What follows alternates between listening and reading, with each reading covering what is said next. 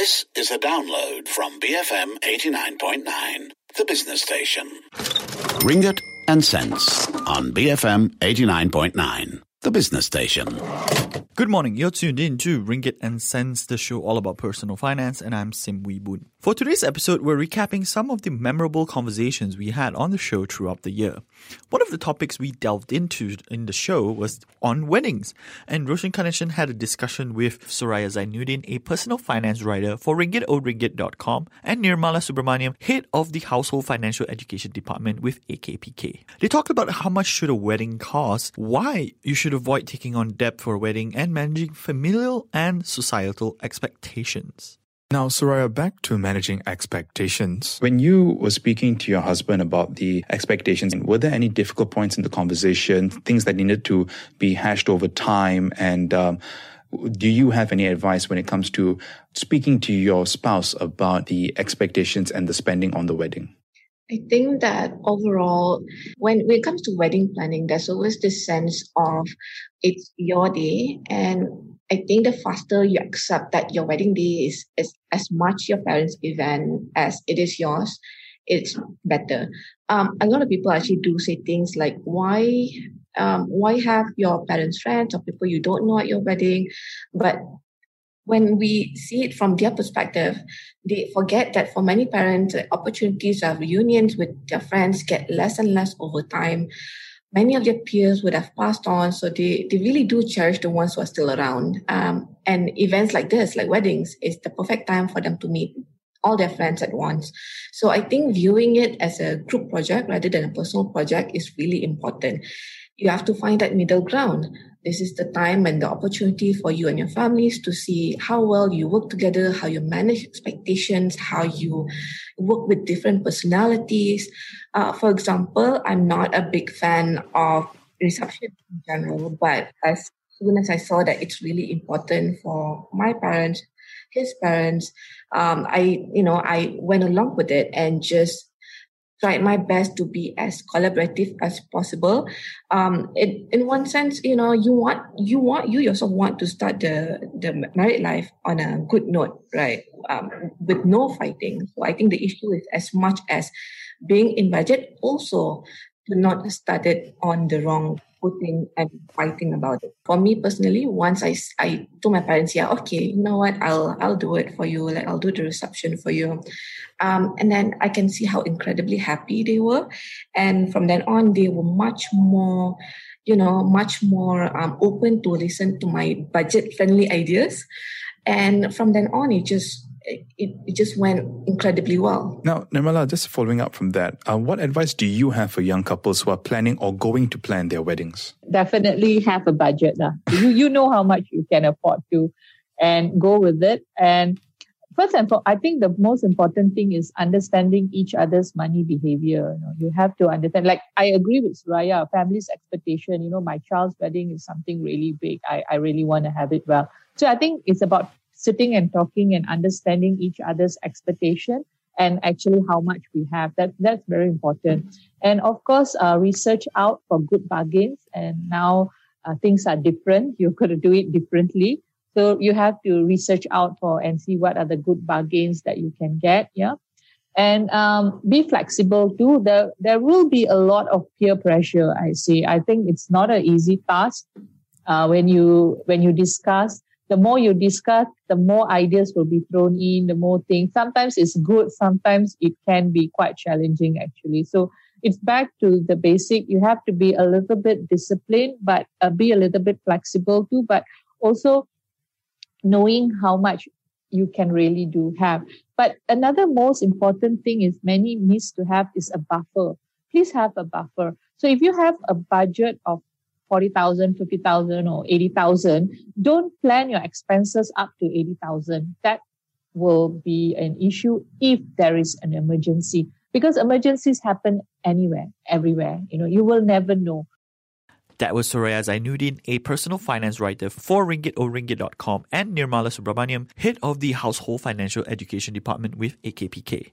Now, Retail investing had been on the rise even before the pandemic hit the world, but COVID 19 gave just the push required to send young investors all over the world to the financial markets. Now, many young adults who were stuck at home due to the lockdowns with no other way to enhance financial security tried their hand at trading, and this gave a rise to the phenomenon uh, known as meme stocks. So, for some clarity into investing in stocks, Roshan Kanesan spoke to fund manager Danny Wong, the CEO of Areca Capital, about the bare minimum you should know before buying a stock. What do you think are five things every new investor should do or know before buying a stock? Uh, first one, you must understand our well ourselves and know our limits, our risk tolerance level. Uh, don't overstress ourselves, right? You don't buy something that we don't know. Right? Investing uh, requires time to reward. You know, again, do not speculate on quick gain. So we must understand ourselves. Secondly, um, understand what we are investing in. Avoid what we don't understand or we can't understand. You know? Investing is just like buying a piece of ownership in a business figure out the value or the future of the company. You know, if you want to, let's say, open a restaurant or, or partner with somebody else, you must know the business, right? Similarly to investing, know the management team, know the shareholders, also know the business whether got future or not. You know, again, uh, the risks are within our parameter, right? So don't don't don't invest something that beyond our our our reach, right? Uh, insist of margin of safety I only purchase those securities when their their their market price is significantly below uh, uh, uh, their intrinsic value. Um, and understand, of course, the, the market dynamic of risk profile. This this number three, right? Um, analyze the current valuation level and the various market drivers like the economic growth, the corporate earnings, uh, liquidity in the market, you know, the market risk appetite, regulatory and behavioral changes, and so on and so forth. And the other one is actually important. Also monitor our investment post uh, our purchase. You know, after we buy, we must monitor and monitor not only the investment, monitor also the value, estimate and calculate the future returns uh, on, on, investment based on uh, realistic assumptions as objective as possible. Right, constantly monitor those assumptions, the market dynamics, the company development. Uh, um, and very important is the value, the value of the stock. So when we talk about valuation, there are a lot of metrics out there. Um, Danny, what are some of the main metrics we need to understand? There are a few common ones, right? The, uh, conventionally, for a conventional value investors, will use P ratio, you know, price to earnings ratio, uh, dividend yields, or price to book ratio. Uh, but some of the growth investors will use like uh, uh, PE to growth or price earnings to growth or price to sales. Uh, you know, um, a more complicated one we we actually use like DCF model or discounted cash flow model, uh, discounted dividend models, and some of parts for conglomerates, for example. But the most common one is PE. That was fund manager Danny Wong, the CEO for Areca Capital. Another emerging trend is the rise of buy now pay later, also known as BNPL. Its growing popularity is a concern because it could lead to a new type of debt trap in the long term. So to find out if BNPL is a new option to help us with cash flow or just another debt trap in the waiting, Roshan asked Idham Idris, director and a licensed financial planner with Wealth Vantage Advisory, about an issue that he has with this new payment scheme. The reason why they are popular nowadays is they offer these short-term loans for consumers who may not qualify for a credit card. Uh, in a recent survey, uh, more than half admitted that they actually increased their spending by 10% to over 40% when they use these plans compared to using a credit card. And studies have shown that almost 60% of them purchase an unnecessary item that they couldn't afford in the first place. So when they buy outside of their budget, there's a potential that they might miss or make a late payment, which in turn increases the cost of the purchase overall. And of those buying the items they could not afford, half say that they are behind in payments, and the other half say they will miss at least one payment in the next 12 months. So, yeah, you can see how that's a very, very, I would say, bad uh, mix of uh, of things. Should we be worried about this in terms of a new era of debt traps? Uh, for sure, because at the end of the day, uh, the reason why BNPL is popular is for those who may not qualify for a normal credit, those who are already in the space in in that situation where they are not able to get these additional credit facilities having access to it may cause them to spend more or go for those items that they may not uh, necessarily need which in turn will cause them to make what we call financial mistakes that was Idham Idris, a director and a licensed financial planner with Wealth Vantage Advisory. We'll have more highlights from our conversations on this year's Ringgit and Cents after these messages. Stay with us, BFM 89.9. Welcome back to the best of Ringgit and Cents for 2021. I'm Sim Boon. Today we're recapping some of the most interesting conversations we've had on the show. It was revealed earlier this year that more than 11,000 Malaysians have been declared bankrupt since the pandemic began. Now, bankruptcy can be scary for many as it can feel like you've hit the financial equivalent of rock bottom. While it does wipe out your old debt, bankruptcy is a mark on your credit record and it can affect one's emotional and mental health. So I spoke to Nirmala Subramaniam, the head of the Household Financial Education Department with AKPK, on what the limitations of a bankrupt are.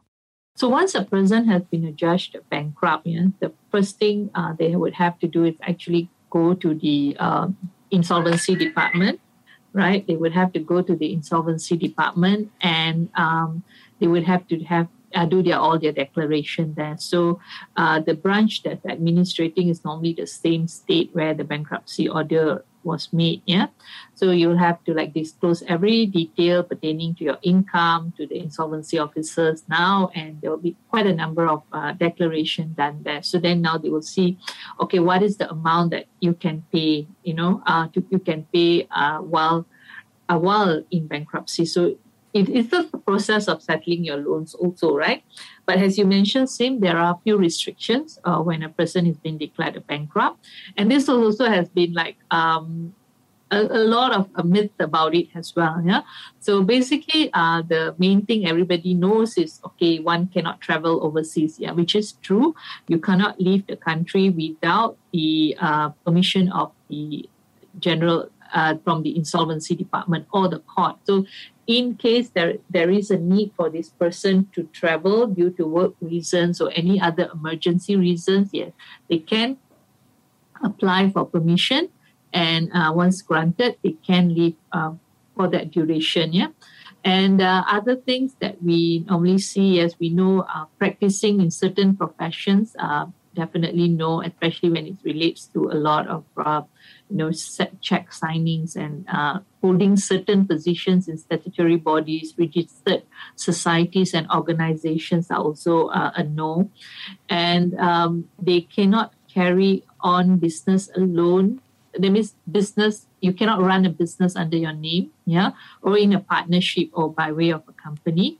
Working in a business with a relative, yeah, and uh, but employment is still allowed subject to your organization subject to, subject to the employer's uh, guidelines and policies yeah? And um, and also uh, something that is common uh, that something that they must also know is also on their account you know all their banking accounts savings account current account. This will all also be um, barred. But if let's say this person is working and the salary is credited to a certain account he will report to uh, the insolvency department and they would allow this one account to operate. So that's also possible. So there is a, a quite a number of restrictions, but uh, it's it's all a matter of if some things are really needed and um, like traveling, you know, if it's for an emergency purpose or for work purpose, they can still negotiate and talk to the insolvency department. I also spoke to a licensed professional counselor and a therapist, here Hiran Kaur, about the mental health impact on being declared a bankrupt and how can you help someone who is in money problems? You know, a very large part of our mental health is tied to our financial well being. And uh, when that financial well being is impacted on negatively vis a vis bankruptcy, everything else also is affected you know, including our emotional states and uh, our social behaviors. Um, and you'll understand uh, why this is the case if you look at the uh, restrictions that are placed on bankrupts. Such an individual is a very is at a very uh, real risk of uh, developing mental health issues, and uh, if these are not treated in time, then um, they can go on to become disorders. And uh, then we will have issues like uh, depression, uh, chronic anxiety disorder, toxic stress. Um, so, yes, individuals um, facing bankruptcy or who have become bankrupt are, you know, their, the psychological well-being is very much impacted by their circumstances. To give individuals additional protection. How can you as an individual say you know of a friend or maybe a family member who's going through financial distress, who's going through this situation? How can you help? Actually, that's a it's a very interesting question. A good starting point, I would say, is always um, don't judge, and uh, ask ask yourself: Do you even know the full story? Do you even know what happened? Uh, you know, we all know that bad things happen to good people too you know things go wrong in spite of you know best efforts sometimes. I mean just look at businesses that have been forced to cope for the past uh, 18 20 months you know with so little to get by. And this is only one example. Uh, and there are so many circumstances you know that we aren't even fully aware of. So uh, be you know a good starting point is ask yourself do you even know the full story and perhaps that may be a good uh, way to you know reach out to somebody. If you were to make a phone call and uh, you might want to say something compassionate and empathetic like hey um, you know I, I just came to know that uh, you know this has happened. Uh, i'm so sorry to know that you're going through such a hard time you know but uh, what happened? Would you like to talk about it? And that might be just that uh, catalyst you know to get that that person uh, to want to open up and reach out. You know, don't cast shame. See if you are able to contribute meaningfully. You know, and this could be by uh, you could keep in touch, just listen to the person, and uh, you know, once the person is done talking, if you have nothing else to say, um, you know, just say, "I'm so sorry to know that this has happened. Um, I just called in to check on you, and uh, I will check in again." Learn to be comfortable with your own discomfort as well you know, prepare to hear uncomfortable things. Prepare to see the people that you care about unravel before you because they will cry. They will beat themselves up. They will call themselves names. And uh, you have to hold a safe space for them. You know, and, and what does that mean? When I say you need to hold a safe space for them, it means that after all of this is said and done, after everything that you have seen and witnessed, it means your equation with that person does not change. After all this is done, um, your equation with that person remains, and uh, they can get back in touch with you um, in the same way as they were able to do before. That's what it means. So uh, manage your own expectations too. You know, don't ask uncomfortable questions and expect to get comfortable responses because it is a very tough situation you have to make sure that you are able to handle your discomfort comfortably. That was professional counselor and therapist Hiren Kaur. In November, the Ministry of Finance made a startling revelation that almost half of the EPF's 14 million members have less than 10,000 ringgit left in their savings. This means that there's a high likelihood that a majority of Malaysians will live in poverty in old age unless mitigation measures are taken. This situation comes off the heels of the COVID 19 pandemic, which saw major EPF withdrawals and a dramatic rise in the number of gig workers in the country. So I spoke to Balkis Yusuf, the head of strategy management department at the EPF, about the impact impact of the COVID 19 withdrawals on our retirement situation? So it's 101 billion has okay. been withdrawn okay. from the three types of programs. So like um, a total of 7.4 million members below the age of 55 and we have about 12.6 million members age below age 55. So we have another 2 million or so above the age of 55 because they make the total 15 million members that we have. So let me give you some breakdown of the people that have taken out the three facilities. So in total, 7.4 million members below the age of 55 had taken this withdrawal, representing close to 60% of members below the age of 55. So if I look at Lestari, 5.3 million members had taken up iLestari. Sinar is more popular. 6.6 million members had taken up, taken up iSinar. 5.2 million members had taken up iCitra. But if you look at members taking up one or two or three combination of any of the above that I had mentioned, it made 7.4 million people who had then applied for this facility and successfully withdrawn and they had taken up about 101 billion in total, but depending on their eligibility, they can take up any amount in between 21,000 to 71,000. And of course, following the withdrawals, we project some 6.1 million or nearly half of the 12.6 million members below the age of 55 will have less than 10,000 in their accounts.